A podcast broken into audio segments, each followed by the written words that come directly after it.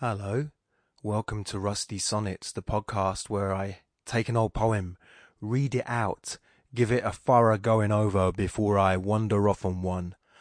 My name is Niall. If you have been following me through these podcasts, we've just done this little journey and we started off with Shakespeare because he's he's kind of a place a good place to start off really, and then we, we worked our way upwards through history until we got to Claude McKay, one of the Harlem Renaissance poets, last week.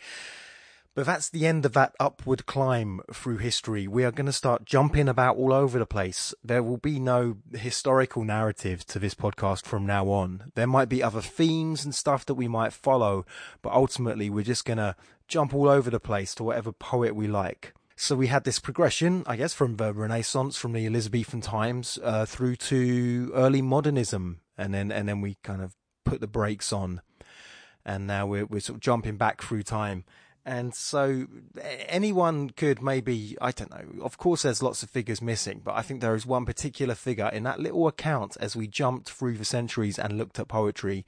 There was one particular figure, I think, that was most conspicuous by their absence.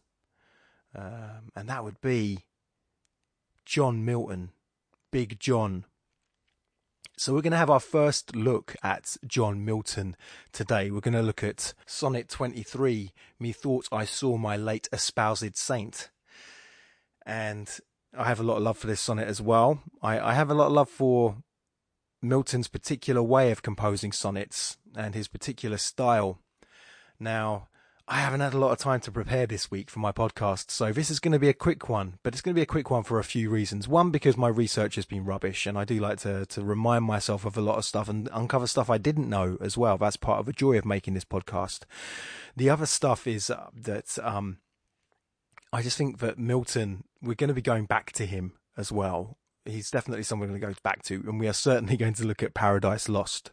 I'm going to read out the whole of Paradise Lost and then talk about the whole of Paradise Lost in a 72 hour podcast. I think SoundCloud will allow me to upload a 72 hour MP3 file. Maybe that's a bad idea. Of course, it's a bad idea. I will look at excerpts of Paradise Lost in the future. Might even do it next week. I don't know.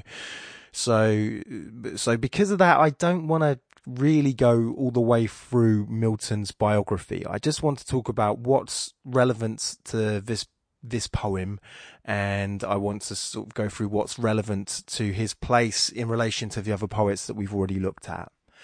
But John Milton, you, you know, he, he is someone who, who certainly is put, he may not be as celebrated. He may, he may not be as, as a bigger allure for tourists but I think many people, if they do put Shakespeare up on a massive pedestal in one sense, and even even Milton wrote a, a fantastic sonnet. His first published poem was basically a fan letter to Shakespeare about how there there are no suitable monuments to Shakespeare, but but Milton felt that like us loving his work, continuing to put on his play, reading his work aloud, that is monument in itself. Um, but Milton, the funny thing is, is, is, Shakespeare is commemorated everywhere now. We might not have the world's biggest Shakespeare statue, like the Colossus of Stratford or something, but but if there's one person who isn't quite as commemorated and has had just as important an influence on English literature and on poetry, it would be John Milton. I mean, it's the old cliche about music. Are you a, you an Elvis guy or a Beatles guy? I like to reject that dichotomy completely and choose a different dichotomy of are you a Johnny Cash guy or are you a David Bowie guy? But you get the drift. Um, are you? I, I think people could say, are you a Shakespeare guy or a Milton guy? And I think you can choose both. I don't. You can. Most people love Shakespeare, but uh, but and and but but Milton is just so important, and I think a lot of people that read a lot of poetry really do hold hold Milton in the same esteem that Shakespeare is held in as well. So we are going to look at Milton. We're going to look at why he was such a fantastic poet. We might look at sort of some ideas of how he contrasts with Shakespeare as well, and we are going to look a little bit at his life. So we'll look a little bit at the context of his poem as well. The context of this poem is is that John Milton. This is a point where where he has um, become blind. Now, this happened. I can't remember the exact age that Milton was, but it's sometime around the 1650s that Milton went blind. It was probably an inherited condition, but some uh, it had a genetic aspect to it. Um, because I think his father had problems with his eyesight as well. We'll look at a little bit of the epoch actually that he was part of first. So he he really was. If we're talking about sort of different epochs in English history, um, Milton was probably part of three very important epochs. So I think the three particular historical epochs and happenings that happened within John Milton's life um, was the English Civil War, which ended with the beheading of Charles the First. Then John, uh, then of course we have the the Lord Protector Oliver Cromwell and uh, the the period that we call the interregnum, which is the time between kings. Spoiler alert: how how this this thing ends up, and and but also the protectorate, which was the which was the monarchless state that was governed by Oliver Cromwell, who was the Lord Protector of the protectorate. Then Cromwell died, and the Charles II, the, monarchy was restored, and Charles II took to the throne, and Milton, who was Cromwell's boy. He was he was very much a he he not only did he write propaganda for Cromwell, he also was a kind of he was the I think if I can't remember right, he was a minister for many tongues or something like that. He spoke a lot of languages, both modern and and classical languages. So, but his role was ultimately he was he was the foreign secretary. He was he was the, the head of of what would have been would become the foreign office. So he was quite a big shot in the government of Cromwell, but then Cromwell died, and then um, Charles II get rose to the throne. Uh, Charles II, let's just say he, he wasn't too fond of a guy that cut his dad's head off, understandably. I think Cromwell's remains were, were dug up and just pitched outside uh, the gates somewhere so that people could could look upon his remains in an ultimate act of disrespect. But John Milton would have been in trouble, and so he went into hiding. He was imprisoned um, in the tower after he was caught, and then he was released because of perhaps some influence from um, good friends, and then he lived a quieter life, writing some little poem called Paradise Lost. He, he concentrated on his poems rather than his political tracts, and and then he died of complications from gout that good old noble illness that's that affects many poets. A few poets it still affects today that I know of. So there was a potted history of John Milton. He was married three times. The first time he was married as a younger man, um, I, I, don't think the, the marriage might have even lasted weeks. It didn't go well, and then he wrote. Uh, not long after this marriage ended, he wrote a a pamphlet in defence of divorce, as well. His second wife he married after he went blind. That was Catherine. And she died through childbirth. So she died a few, about four months after childbirth. The child died as well. This must have been heartbreaking. It obviously happened a lot more back in these days, but it obviously was heartbreaking. He he managed to marry again, and by all accounts, it was a happy marriage. But this poem was written shortly after the death of his second wife and that that in itself he was married to her for for about two years so from if i if i get my dates right and i've got them here um he was married to her from 1656 to 1658 so he went blind about 4 years before before he married her so he never saw her face i think that's an important detail to remember in this poem so I think that's enough to, to get on with right now. You know the biographical details. Milton lived a very interesting and event filled life. And I don't see the point in going over all of it in preparation for what is essentially a sonnet about one particular part of his life. We will return to Milton and I think we will have to go through the full whammy biography of Milton when we look at Paradise Lost. Especially, we'll look at opening, but the opening part of Paradise Lost, book one.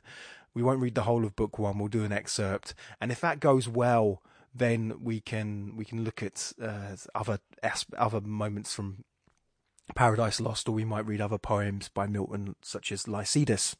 So, let's read this poem. Sonnet 23 Methought I saw my late espoused saint.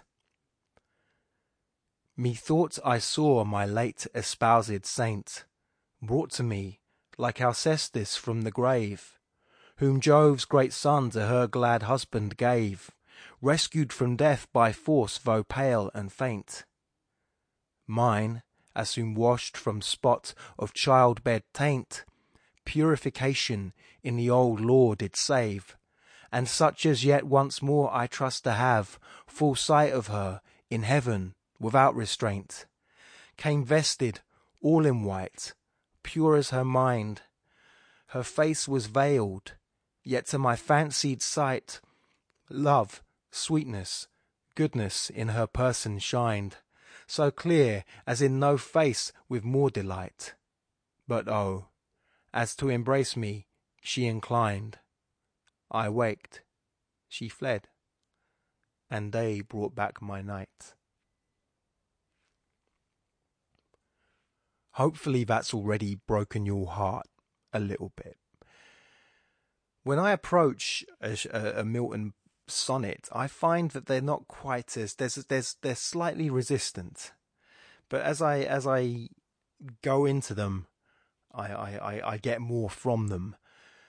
So I contrast it with Shakespeare's. I think there's something about a lot of Shakespeare's sonnets that have that sing-songy quality that's quite enjoy- enjoyable on that, that first reading. Whereas Milton's work, even though I think he's just as humanistic as Shakespeare is, I think Milton's work can, perhaps because of the complexity of the ideas, perhaps because of the richness or the intensity of the imagery, perhaps because of these flourishes that we will call Baroque. He was an early Baroque writer, so Baroque being very elaborate classical music or very elaborate architecture. Um, think of gargoyles, think of all these little details flourishing uh, on buildings. Those are Baroque. So his poetry has that baroque quality to it, which makes it a little bit more, bit, a tiny bit more impenetrable than perhaps Shakespeare's poems. For me personally, a lot of his sonnets yield more in subsequent readings. Do you remember a few podcasts ago when I said about how some poems are like painters' mountains and some poems are like climbers' mountains? I think, um, as in a painter's mountain, it's a mountain that you just get so much just from looking at it in the distance. You can take out the take in the whole thing in one look, and it's fantastic. And then a climber's mountain is one where it might not look great from a distance, but the real thrill of that mountain is actually getting up close and and personal and traversing and climbing up every little crag and cranny that you can to get to know that mountain. So that's the difference between a painter's mountain and a climber's mountain. And so I say one poem is like a painter's mountain, one poem is like a climber's mountain. Some poems you read first go, you read them out loud, you real get you really get the sense and the music of the poem right away. And then others are more like the climber's mountains. I think Milton's work can be like the climber's mountain. Apart from Paradise Lost, which I think you can read aloud and it just sounds wonderful. But this poem I think some bits can trip up the reader. So let's go through it. Let's just go through the sense of the poem, and then we can look about look more at his style and how he did it afterwards. So, methought I saw my late espoused saint. That in itself can be quite tricky, but it's it's just that. So late espoused, late as in she's passed away. Espoused, it was his spouse. Saint again, someone who's you know one qualification of being a saint is to be dead. So yes, I said that really cheerfully, didn't I? Is to be dead. Hooray! You're a saint now because you died. But I don't mean that. I just I just mean we we we get it. But so methought I saw my late espoused saint. The saint is someone you know who's who's lived a pure life and um and is seated with God in heaven, perhaps. Brought to me like Alcestis from the grave, whom Jove's great son to her glad husband gave, rescued from death by force, though pale and faint. Alcestis is uh, from classical mythology. I think it's from a play by Euripides, where Alcestis was she was the, she was the bride of King Admetus. Now, King Alcestis, her father, basically said, any man who is able to yoke a lion and a boar to a chariot shall marry my daughter. Easy peasy lemon squeezy. So Admetus, he had the moxie. He was able to do it. He was able to, I don't know how he did it, but he got hold of his lion, gets over here. He got hold of a boar, gets over here. And he yoked them to the side, to, yoked them to a chariot. I don't know what happened afterwards with the lion and the boar. I can imagine the lion might have taken one look at the boar and, and thought, yummy, yummy. I don't know. Who knows? May, they should have teamed up. They should have teamed up and then they wouldn't be yoked to the chariot. So Admetus did this job and he and uh, he asked for help from the gods beforehand, so he got help from Apollo. But then at the wedding feast, he forgot to make a sacrifice to the gods to say, Thank you for allowing me to do this ridiculous task, but we'll do anything for love, won't we? So, so he, so because of that, they, they put loads of snakes in, in the marital bed. Now, somehow, there was some kind of in, intervention from the gods to the fates. I think they got the fates drunk. And so the fates accepted that someone else could die in his place. And so his death was delayed, and in the end, of course, it was Alcestis who put herself forward to die in his place. So she died in his place. Down she went to Hades. Down she went to the underworld. Now, later on, as as as referenced in this poem again, so back into the poem. So, whom Jove's great son to her glad husband gave, rescued from death by force, though pale and faint. So, in this particular telling of a legend, the son of Jove, the son of Jupiter or Zeus, is Hercules, Heracles. Um, Heracles went down to the underworld, probably boffed a few people's noses in, grabbed Alcestis and just brought her back up and said, you know, here you are, Admetus, here's, here's your wife, all's good, don't worry about it, mate. So that's the reference, you know. Milton dreamt that he saw his wife brought back into the world of living, just as Alcestis was brought by Heracles to her husband, King Admetus. So, so there we go. We got we got those first four lines. Next four lines.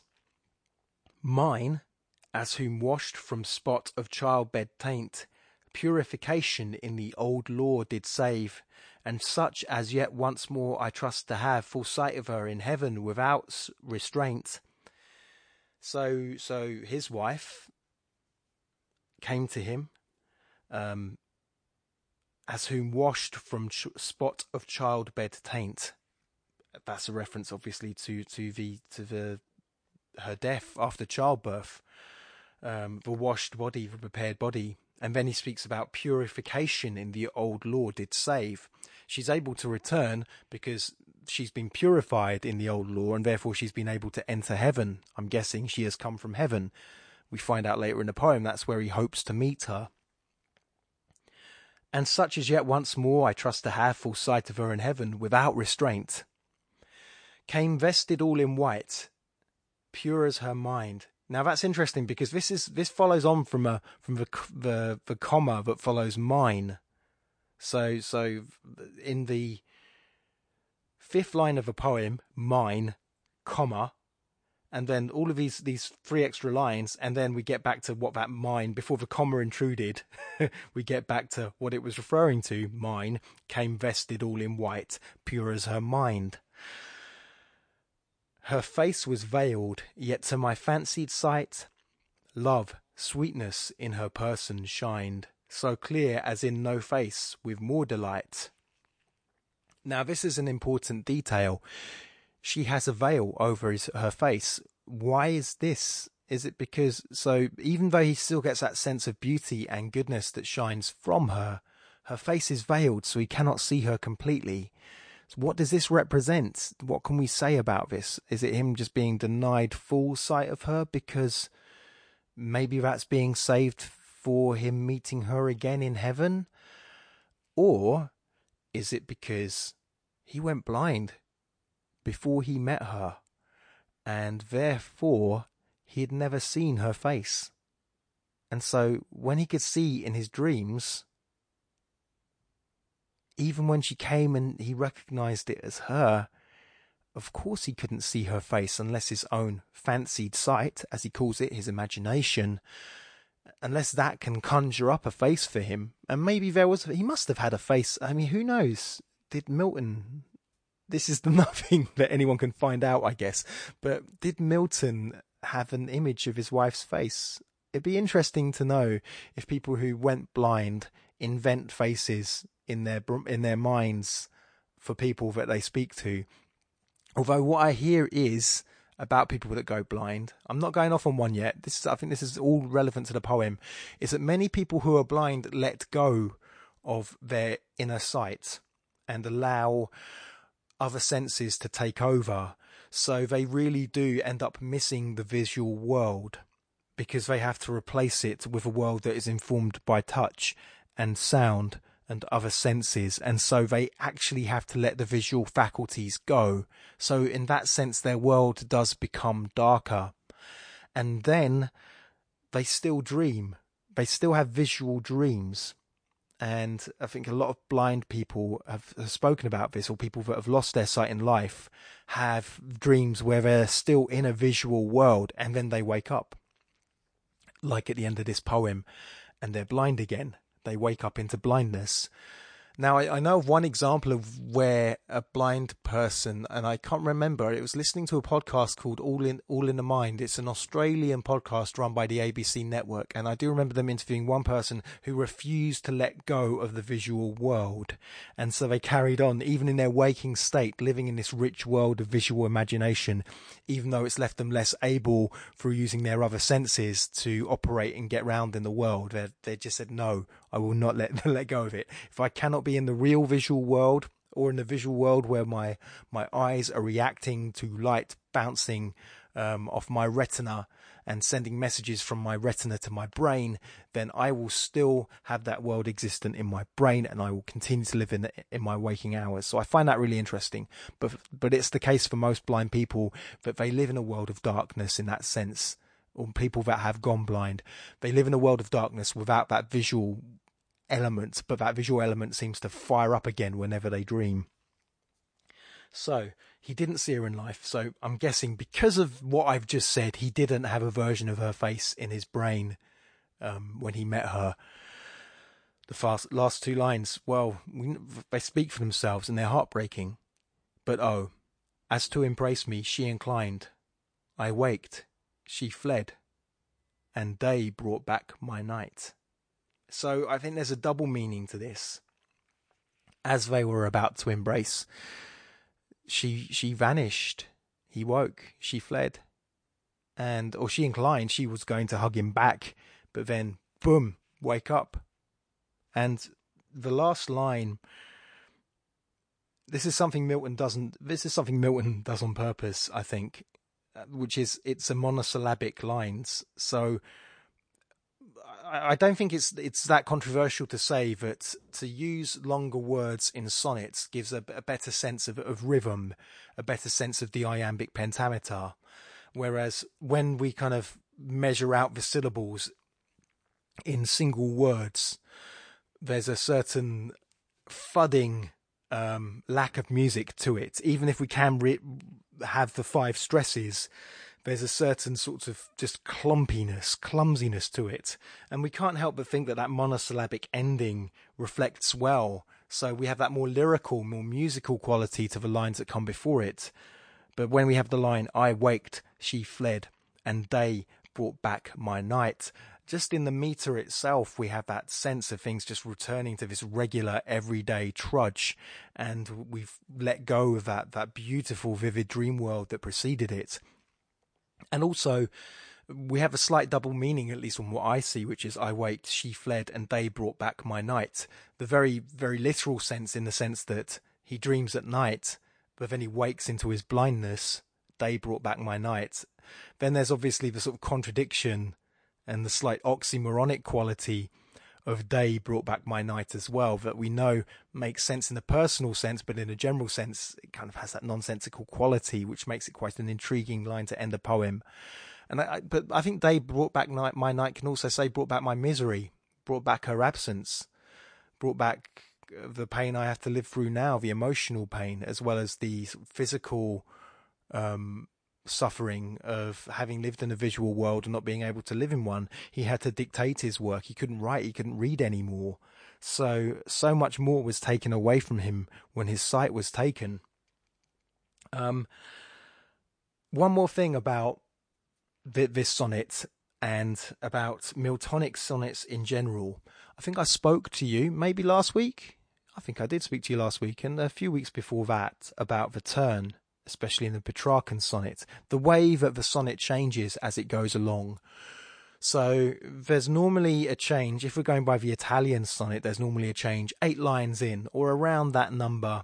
And then, so there's a change of emphasis, there's a shift in tone perhaps but there's normally a change or a turn, as it's called, or a volta, as it's called in Italian, and then the poem proceeds along a slightly different path. And normally this is just after halfway through the poem, so normally around the eighth line, and then heading into the final six lines, you get this kind of turn. In a Shakespearean sonnet, it's slightly different, although I think you can find turns in Shakespearean sonnets. But Shakespearean sonnets are often, they have a quality of having four lines investigating one idea, then it's slightly changing in the next four lines, then it's slightly changing in the next four lines again, and there finally being a couplet that might summarize or might even subvert the cause. So that's the final two lines that really either sort of just, I don't know, really bring it to its head and summarize it, or suddenly bring in something slightly contradictory to bring in a bit of tension to the end of the poem. What we have in a Miltonian or a Miltonic sonnet is sort of different in the sense that there isn't a turn. And I think this takes a lot of skill. So the, the, the, the, argument, and I think sometimes we see this in these slightly overwrought bits in the middle of the poem, dare I say this about a master like like Milton, but the poem ultimately proceeds the same line of argumentation, or it sort of proceeds and changes at a very even rate all through the poem. So there isn't really a sense of a sudden change of emphasis, maybe perhaps in the last line of the poem in this particular example, but mainly with Milton's sonnets, there's a real sense of the part that it's just progressing at a very even and methodical rates all the way through, and there's never a dramatic ah but moment throughout the poem. And it takes a lot of skill to write like this. I think it's because when you, if you are a writer of sonnets, if you've ever attempted a sonnet, you will find that you will shift your emphasis anyway. Why? Normally because the, the form is kicking your butt as you're writing it. When you use a poetic form, that it's like a tussle between your will, where you want the poem to go, and where the form itself, so the rules of the poem that you're having to comply with, the rules of the poem seem to say, now you're going over here, mate. And I think some of the best sonnets are the ones that are a real tussle between the form and the will of the poet. So the the form is saying you're going to have to use another rhyme, aren't you? You're going to have to use another word to go with this rhyme. And if you have to use another word, maybe you have to change your subject matter. Maybe we've already veered the poem off course and you have to go somewhere else. So that's what the form does. So it's about the will of the poet versus the the the intractable nature of the form. And some of the best sonnets sort of come from a real battle between these two. Of a, of a, but I think here we really get a sense that that the form it's just no match for Big John. Big John is just nah, no worries. This is what I've come here to say, and I'm just going to have to make you break a little bit instead of me breaking what my idea is. And that's i think that's that that's the real talent. The fact that there is no massive turn there is no massive shift of emphasis apart from maybe the final line which i'm sure was completely intentional on his part that's um that's milton really imposing his will on the poem. And i think this is evident most when in those four lines. So the sort of line 5 to line 8 mine as whom washed from spot of childbed taint, purification in the old law did save, and such as yet once more I trust to have full sight of her in heaven without restraint. And then came vested all in white, pure as her mind. I think he keeps things on course by shoving in this whopping sub clause between mine and came vested all in white. Instead of mine was dressed in white, he's saying mine who was washed from from the, the taint of childbirth and was purified by the old law as well. Um, and I hope to see her that way when she's when we're in heaven. and then carries on was dressed in white. So I think that's the point where maybe he's had to have a real, real little battle with the form there, because I think there's something a little bit unwieldy about that, but I think it works still. But I, I find that the mind that's the I think that's one of the lines or one of the segments of the poem that trips up a lot of readers when they first tackle it. I'm going to leave it there because, as I said, I I, I, I don't want to go into too much detail here. I think it's time for me to wander off on one. That was a bit. I curtailed the woo there. Sorry, that was Rick, Ric Flair shouting woo. Anyone who knows the, the, the podcast knows that this is the moment where I, I drop all pretenses at academic rigor and just go off on one. Sometimes about the poem, sometimes about a completely tangential idea. And the completely tangential idea now, it goes back to something I mentioned before. I don't know in what podcast, but I mentioned the Zen monk Thich Nhat Hanh and how his idea of um, the afterlife stems from a particular line he says, where he says, Where conditions are sufficient, I manifest. When conditions aren't sufficient, I hide. And so he says that people never die. It's just there's a moment when all the conditions are right, and here we are in the world alive and visible to everyone else. But then something such as the, our body packing in in one particular way or another, it, one sufficient condition becomes absent and we are hidden again. But I think it's an important distinction. He's saying it's not that we stop existing, we just become hidden. We don't manifest anymore. We don't become manifest. We are there uh, as part of a latent fabric of possibility and of the universe but we just not there's there just isn't enough of it of the necessary conditions to make us visible and apparent to everyone else. And I I like I quite like that because I think most people from most belief systems, whether they be atheistic or whether they be spiritual and, believing, just like John Milton, that they will see their beloved in the afterlife. I think every, a lot of people can still get on with that idea, and I think that idea can make things easier for us when we are without people that have been important to us in our lives. Now, there's there's another a philosopher, cognitive science scientist as well, called um, Douglas Hofstadter, and Douglas Hofstadter wrote a very famous book called Gödel, Escher, Bach, An Eternal Golden Braid. Very long book, a book where he tries to get people like me, for some reason, to write propositional calculus. But he also wrote a book called I'm, I Am a Strange Loop. And I Am a Strange Loop pretty much talks about the same philosophical idea that he has, which is that the self, so the thing that we call a self, he thinks is something called that he calls a feedback loop. A feedback loop is something that creates the appearance or the illusion of great depth or even infinity, but really it's actually just a particular subroutine going on a loop and catching itself sort of going round and round in circles and perpetuating itself. That sounds really abstract. So there's an image to help you understand this. So he talks about I don't know if you've ever done this when you get an old film camera. I'm sure it works with any camera, but it's connected to a TV. That's the important thing, or connected to a monitor. And you turn the camera towards the monitor, and it suddenly creates this great kind of infinite frame of that vanishes off into the distance, and they created. I think they created the the effects for the original Doctor Who series opening. These kind of strange shapes from this thing, but you get it. It's suddenly, or when you another another way of looking at it might be sort of when you hold a mirror up to a mirror, and then it just sort of goes on forever.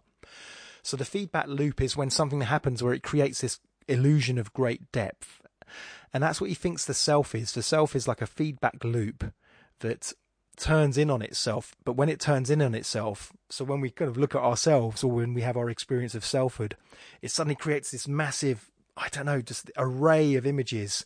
It creates this infi- this image of infinity, so that when we look on ourselves, we see these great depths. But he says it's sort of an illusion. Now, how is his how is he relevant how's Douglas Hofstadter and his ideas of the self relevant to John Milton and relevant to the ideas of, of Thich Nhat Hanh that I just spoke about? He's relevant because his wife died, and part of I Am a Strange Loop is about how he dealt with the death of his wife. Now, in the same way that blind people are told to let go of the visual world and let other senses creep in, people that have a bereavement are asked to let go ultimately of the people that they shared their life with. That's to get rid of their stuff, to get rid of their clothes, keep a few things, but to get rid of it, most of it, so they can make space in their life. He didn't do this. He did it because he, he wanted to keep um, Oh, one more thing about it. So he kept his her clothes. He kept most of her stuff in the house, and he still does, as far as I know. And he talks to her all the time. Now, so he thinks of self as this sort of almost like a computer program, I guess, or a routine, um, or a loop a strange loop. He thinks that's what a self is. But we can make copies of our strange loops. So when we get to know someone, we make a little copy of them within our own loop, within our own mind. And that's what, what it happens. So people make little copies are made of people all the time. And when we have memories of people, that's us replaying the little copy that we have of them. So his idea was that if he kept his wife's stuff around him, the fidelity of the copy, the internal copy that he has of his wife will be greater you know, he'll be able to recreate her more vividly. And so that's what he's saying about the strange. So that's, yeah, that's what happens with a strange loop. That actually, yes, but, but, but yes, she's hidden from the world, but she can manifest more if he keeps more of her about. So I'm not telling everyone at home that if you miss someone to keep everything that belongs to them I'm I'm using him perhaps as an extreme example, but at the same time, it's the most important person in his life. So so why not? But for you guys, I guess that's just to help you there to say that yes, maybe you believe that you will see someone again in in eternity, whether it's someone who's living, maybe it's a relationship that ended, maybe it's uh, a bereavement, but uh, but you you personally in your beliefs do you believe that you will see that person again in the afterlife? And that's fine. But if it's difficult for you in this current life or for your person who doesn't believe in the afterlife um, the idea that actually yes because you knew someone you already had a little copy of them made. That's how you get to know them because you have to create a copy of them in your mind. Is it comforting to know that actually in that sense they are always with you and while they're they'll probably they and in that sense when conditions are sufficient they will manifest. When you have a particular thought about them and you can hear their voice in your head and you have a little internal conversation with them yes they might not be fully in the world in the sense that they were a being within a body with their own sense of self. But in the same way that you made little copies of them that person carries on as long as that happens which reminds me again is this from the film Coco? I can't remember, but uh, the idea that there's a, there's a Latin American or a Mexican idea of deaths, which is you have two deaths: one when your body actually dies, and your second death when someone says your name for the last time. And on that cheerful note, I'm going to say goodbye. If you enjoy this podcast, please share it. Please share it via any of your social media, or you can share it by telling someone in their ear holes that it's a good podcast and you enjoy it. If you want to leave a nice review, then leave a nice review on Apple Podcasts or iTunes if you're listening to it that way. If you want to abuse me, then I prefer you to abuse me via Twitter. Um, or you can say, Hi Niall, how you doing via Twitter. That's Poet Niall, P-O-E-T-N-I-A-L-L. You can email me as well, rustysonnets at gmail.com. All one word, rusty sonnets.